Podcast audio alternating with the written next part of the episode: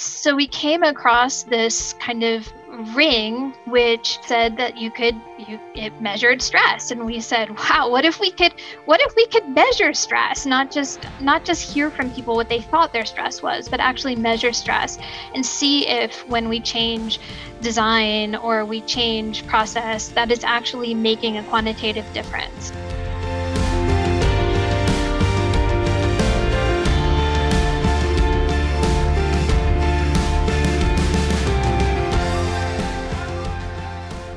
Welcome to the Wonder Podcast. This is your host, CCB, and I am delighted to introduce another one of our 2020 Wonder Grant award winning teams today. If you don't uh, know what the Wonder Grant is, I'm going to take one second and explain that uh, we launched the Wonder Grant program in 2019 to support and celebrate thought leadership in the de- architecture and design community. And what we really wanted to do was empower our design colleagues to develop unique research about some a topic or an interest that they have a great passion for.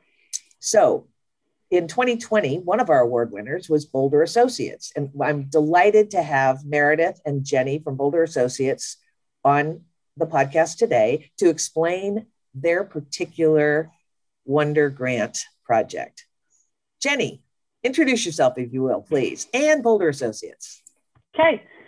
I am Jenny Hastings. Hello, everyone in podcast land. Uh, I am an interior designer uh, inside, out of our Sacramento, California office. I'm one of the principals in that office as well.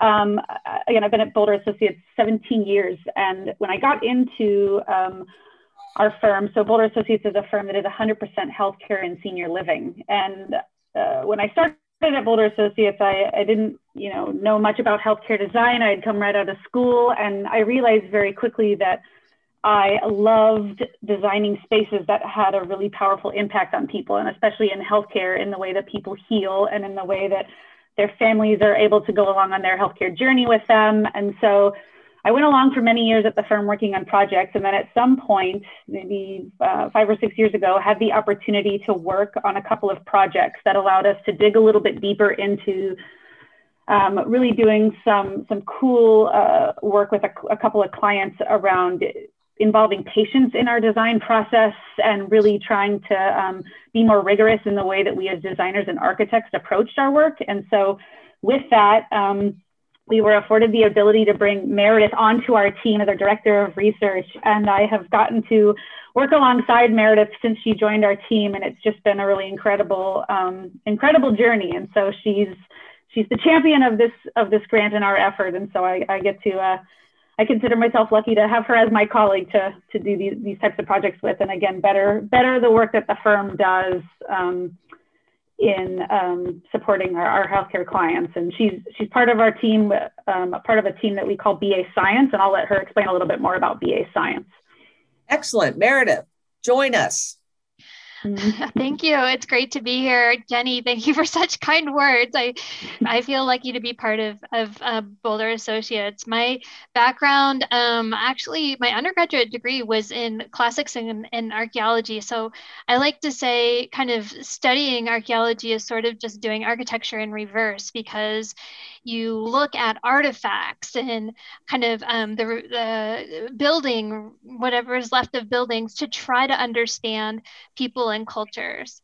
And in architecture, we just kind of do that in reverse. We design spaces and artifacts to support people and cultures. So when I finished my professional degree in architecture, um, I started working uh, with the Academy of Neuroscience for Architecture when it had just first launched. This was back in 2005. And um, w- at that time, we were trying to understand sort of how people's brains um, were responding to space or impacted by space. Um, and so that sort of human environment interaction piece has always um, framed my work from that point on going forward. Um, being a part of Boulder Associates has been amazing because um, Jenny has helped lead this effort to launch what we call BA Science, which is um, we consider the innovation arm of the firm. And it brought together kind of what was previously silos. So we had our we had our um, evidence-based design kind of research group that Jenny and I are a part of, and then we also had our lean process improvement group, kind of working independently, and our sustainability sustainability leaders. And so BA Science kind of rolled that all together so we can work together on projects which really helps us understand environments more as a system of um, spaces, of relationships between people, and of processes and operations. So that's kind of the lens that that we're looking at this. That is fantastic. I mean, that's fascinating and fantastic, and uh, and unusual, I think, for a firm of your size. I would say, in an interesting way. Um, so so, given that, and given the Wonder Grant opportunity, uh, what drove you to put this particular project forward as a proposal?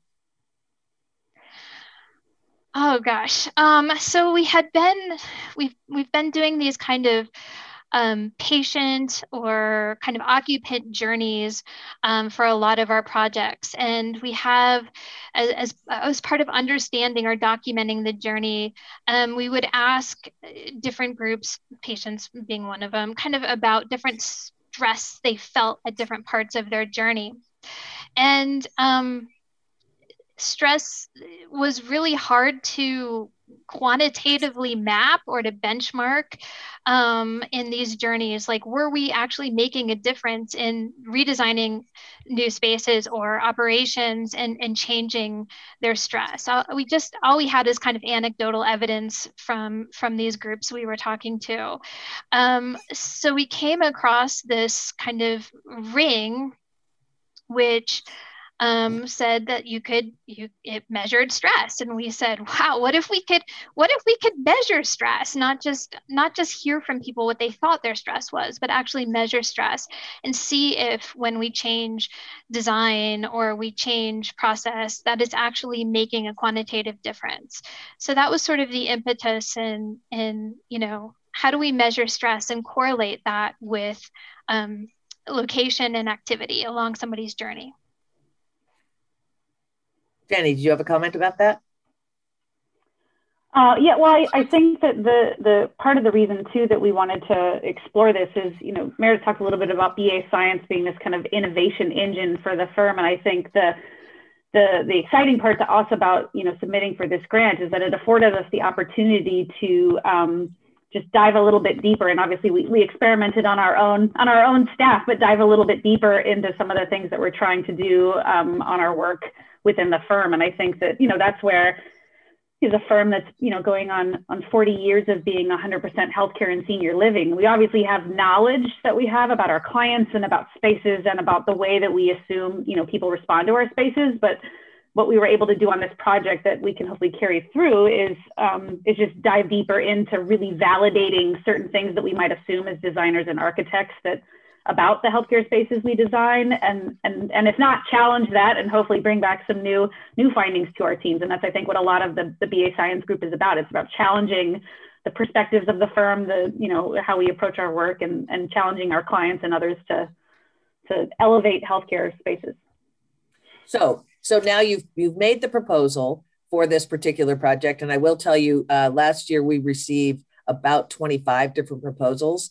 And uh, uh, we have an independent um, and bl- uh, blind judging process where uh, the all of the proposals are reviewed and ranked by a number of different judges against a certain set of criteria, which is fairly broad. Um, but clearly, it popped up. It it your your proposal bubbled up to the top. And I will also say that there were an, a very large number of amazing proposals. So we intended to award six grants last year, and we actually awarded seven because there were so many um, um, just solid and uh, unique and valuable uh, proposals, valuable to the design community and to the um, to the the human uh, experience within the built environment. So that being said, uh, your proposal. So you developed uh, a a methodology, if you will, incorporating that ring. Could you walk us through that particular process?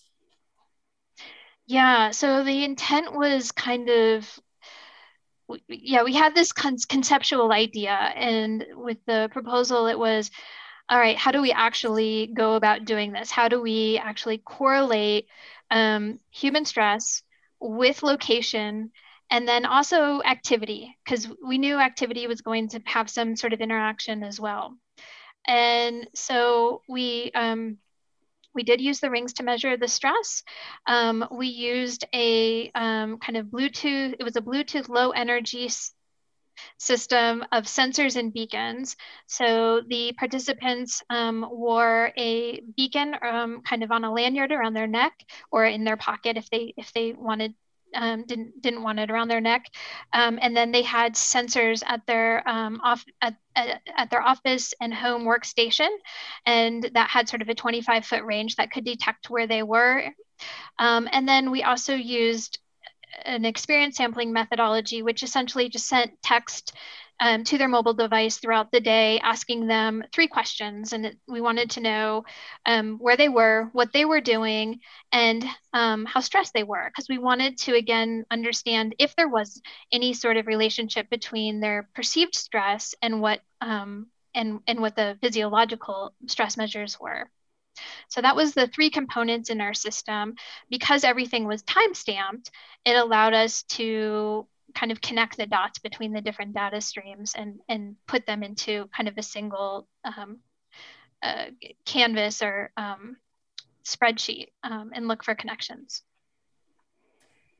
Uh, and and it's you know goes without saying last year was uh, was the onset of COVID, which I'm sure had some impact on your study. So you want to talk about you know um, what impact it may or may not have had and what did you do to pivot if you did? Yeah well jenny and i had a lot of discussions early on because again we we knew we wanted to do this in our kind of healthcare settings uh, ultimately. And so it was kind of how do we do this with patients or with staff but staff were wearing gloves and washing their hands all the time. Um, we didn't feel comfortable. The patients that just we took that off the table early on. And so it was um, well what's a different mechanism we can use to sort of test this out pilot it see if it works um, maybe before jumping in with healthcare um, occupants? And so just it felt that our, our own staff and um, as you mentioned kind of during pandemic this whole there's so many questions globally about the work from home versus office workplace culture you know um, the and and even prior studies before the pandemic as you know um, which tried to evaluate this were all kind of thrown out the window um, because it was such a, a, larger movement that had to be restudied from the ground up. Um, so that's when we said well let's let's let's look at our own employees and and see if there's any differences between um, stress when they're working in, in the workplace, the office workplace, versus stress when they're working from their home environment.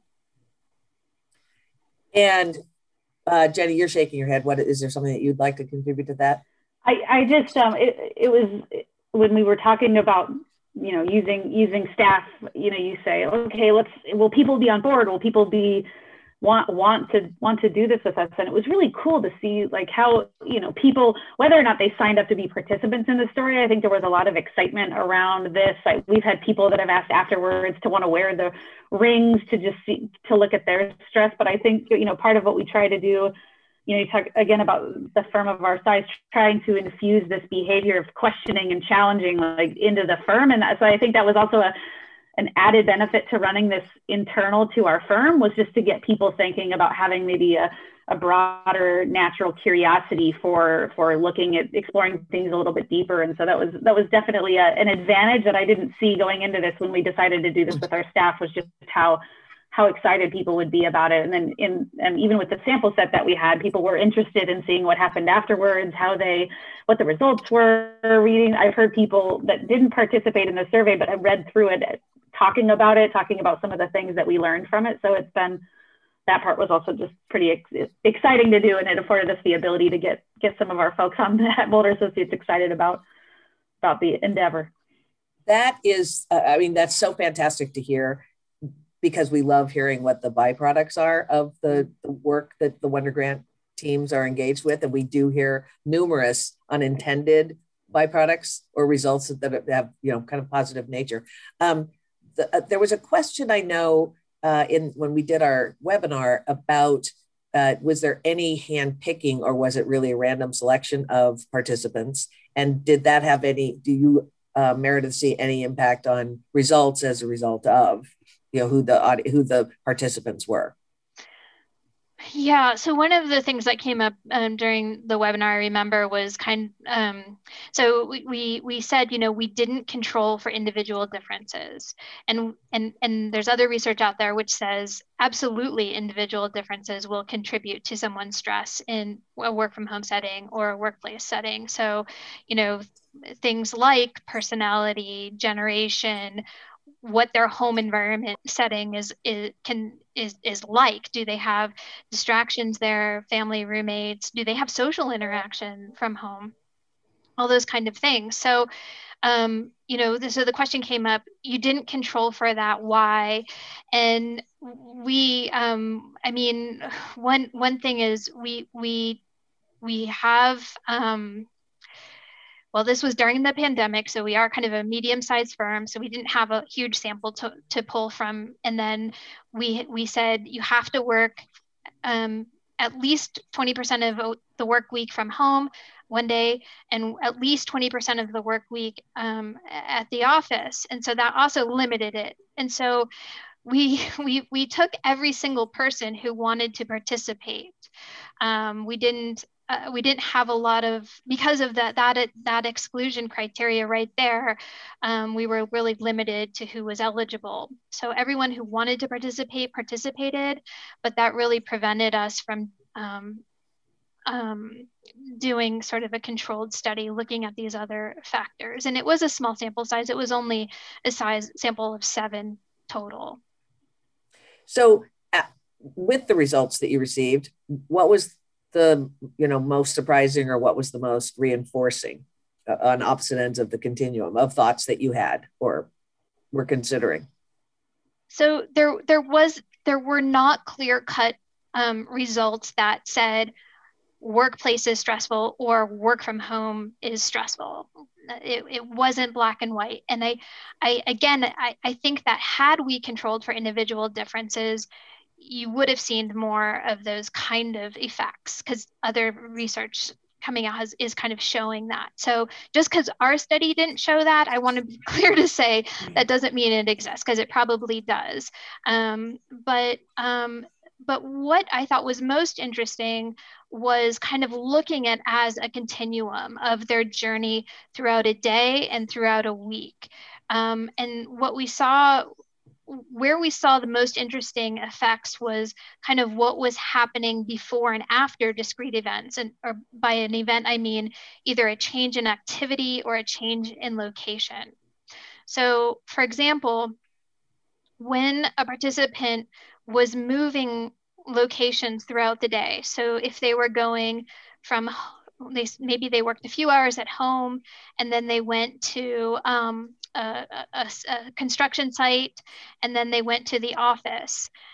Those those days where they were moving locations were very stressful. Um, and the anticipation of moving uh, locations throughout the day um, seemed stressful. So if someone started their workday at home they would be high stress and then they went to uh, another location and returned home, it would be, we would see lower stress. So again, it wasn't just the setting itself, but kind of this this moving all the time within a course of a day that seemed to create stress. Um, and we saw kind of site visits as being the most stressful activity and that certainly could be related to covid maybe the just the fear about sort of having interactions with other people was stressful but um, that was that was kind of clearly the highest stress activity. Um, was there anything surprising? I mean that, that you kind of saw that you didn't anticipate There doesn't have to be. I just wondered. Um, I hypothesized that driving would be one of the higher stress activities, and it actually was one of the lower stressed stress activities. And again, we don't we don't know if what traffic was or wasn't at this time or anything like that. Um, but it actually seemed like a, kind of a transition that allowed for more recovery, mm-hmm. almost as much as like um, kind of after hours leisure time was was the only activity that was lower than driving. Um, so that was interesting. We did a um, we did a very informal set of interviews around uh, how you were feeling within the um, the the uh, work from home environment, and I more than let's say we did 20 interviews, more than 25% of them said they miss actually driving because there were well and also it's that transitional time from i'm leaving the office now i have i can de you know talks on my way to home. And there's there is a piece there of um, of of habit when you think about it of you know being that separation or that liminal space in between activities. So that's kind of fascinating. Um, so when you think about uh, the process and the um, and the tools that you've used, are you uh, are you doubling down and saying yes, we will do this again in another environment? And what other things did you learn, you know, that you might make um, iterations to? I guess my two cents. Yeah, I, I definitely think that this is something that we we would want to continue to expand upon and continue to find the opportunity, you know, especially as we come out of the pandemic to some extent, trying to find ways to to bring this into our healthcare projects, whether it's through looking at, you know, staff, again, as Meredith said, staff or patients. I mean, I, I think that it's something, again, in the spirit of wanting to just learn more and understand our spaces more and understand people's behaviors in existing spaces to inform spaces we design or, or how our how the spaces we design perform. I think it's definitely something that we want to continue. I mean, this is a, a good kind of beta that we got to do. it, And so again, the pandemic allowed us the ability to, to do to do this at a level where try it out on our, our staff first to make sure that we the technology works, make sure that we can sync it up, make sure that it, it's starting to give us um, an understanding of how we can leverage it moving forward on projects. So, well, I mean, the other thing in CCB, you know, your industry has been saying this forever is like pair the right environment with the right task. And that seems like one of that was one of the findings that came out as well. Um, I, I, I think the, the, the stress map that sticks out in my mind the most was a participant who put um, all her stressful activities, so all her site visits, her back and forth to the office, her meetings um, on Monday, Wednesday, Friday, and then did her focus work at home on Tuesday, Thursday. And you could see a very dramatic swing in her stress.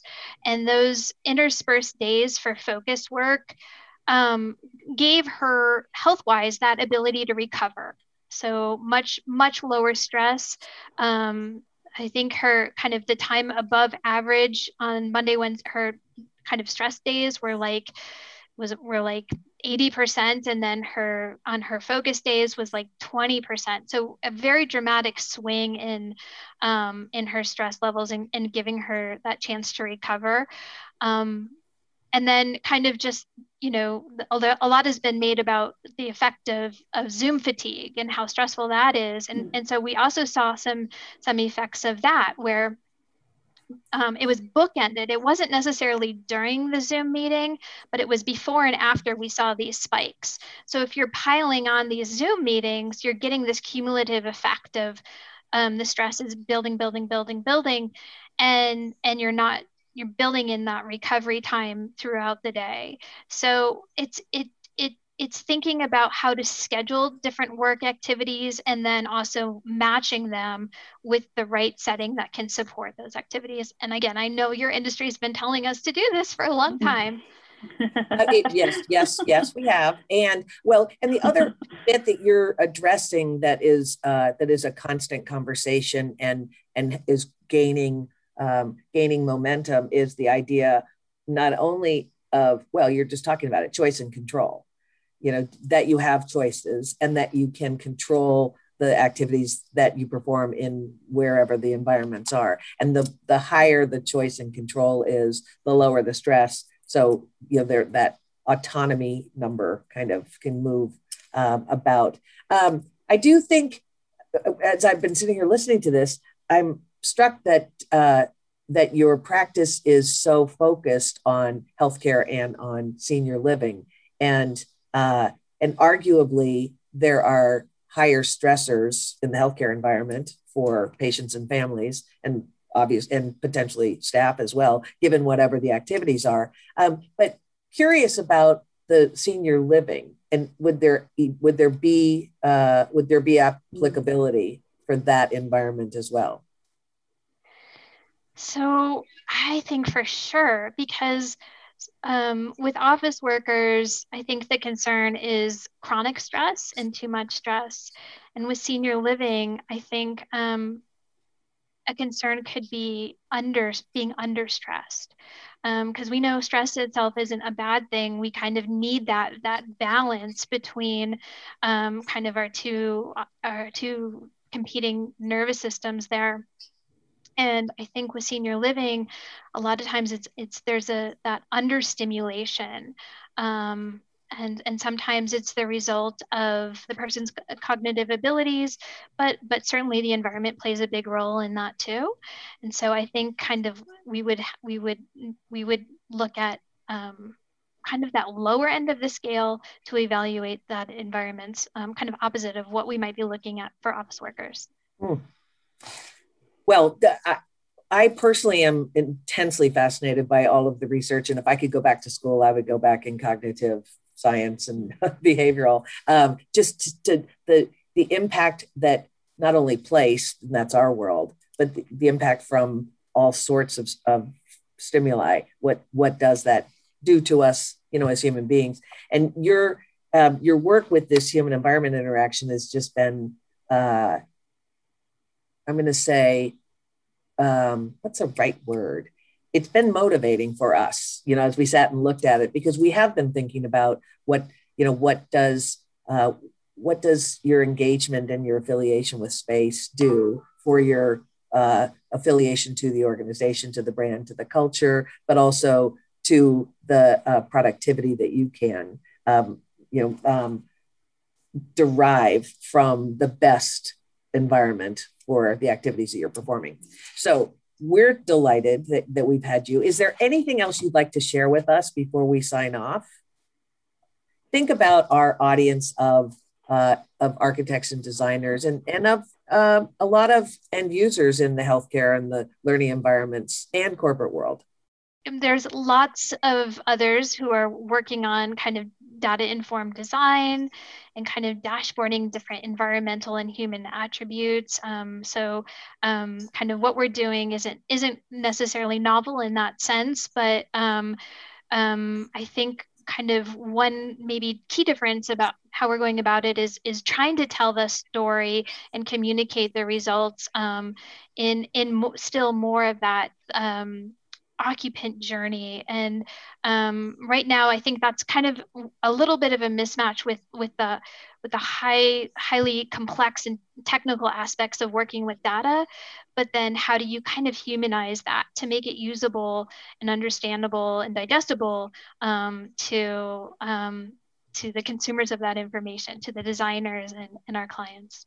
Honestly, I just want to wrap it by say, saying thank you so much for the the ability for us to go on this journey. This grant was it, it was a lot of fun. I mean, it was it was moments of I, I, know when you mentioned earlier the the pivot. I mean, we had to we had to have an emergency pivot in our in our uh, during our our project when we had when you know with the with the pandemic when one of our offices our Boulder office kind of shut down and so we had to switch gears very quickly. So there was a lot of moments of like navigating how to do this study, but overall it was it was really exciting. It was afforded us the ability to, to, to test this out. And, and again, I look forward to all the things we can do with it in the future. So it was, it was a, it was a bright spot in a, in a year that was certainly challenging. And so I think it was fun. It was nice to have some fun um, doing, improving our work and, and, and again, looking for ways to, to better our practice in the future.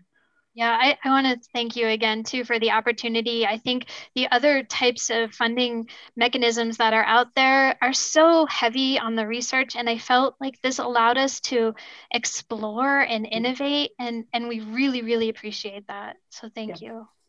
You are very very welcome, and I would say that you know you could be poster you know people for the Wonder Grant to, to by virtue of not only the um, the the depth of of uh, of process thinking that you put and and and uh, and iterative work on it, but also the the broad application across not only your clients but your practice in thinking through what did that uh, what was the impact of the grant itself. So we're delighted that we were able to share that with you and thank you so much for sharing your work with us. I will let our audience know that the wonder podcast is available on all uh, on all of your podcast streaming services. And thanks to Jenny and Meredith from Boulder Associates again for joining us today. And we will be back again for another Wonder podcast with more of the Wonder Grant winners. Thanks so much.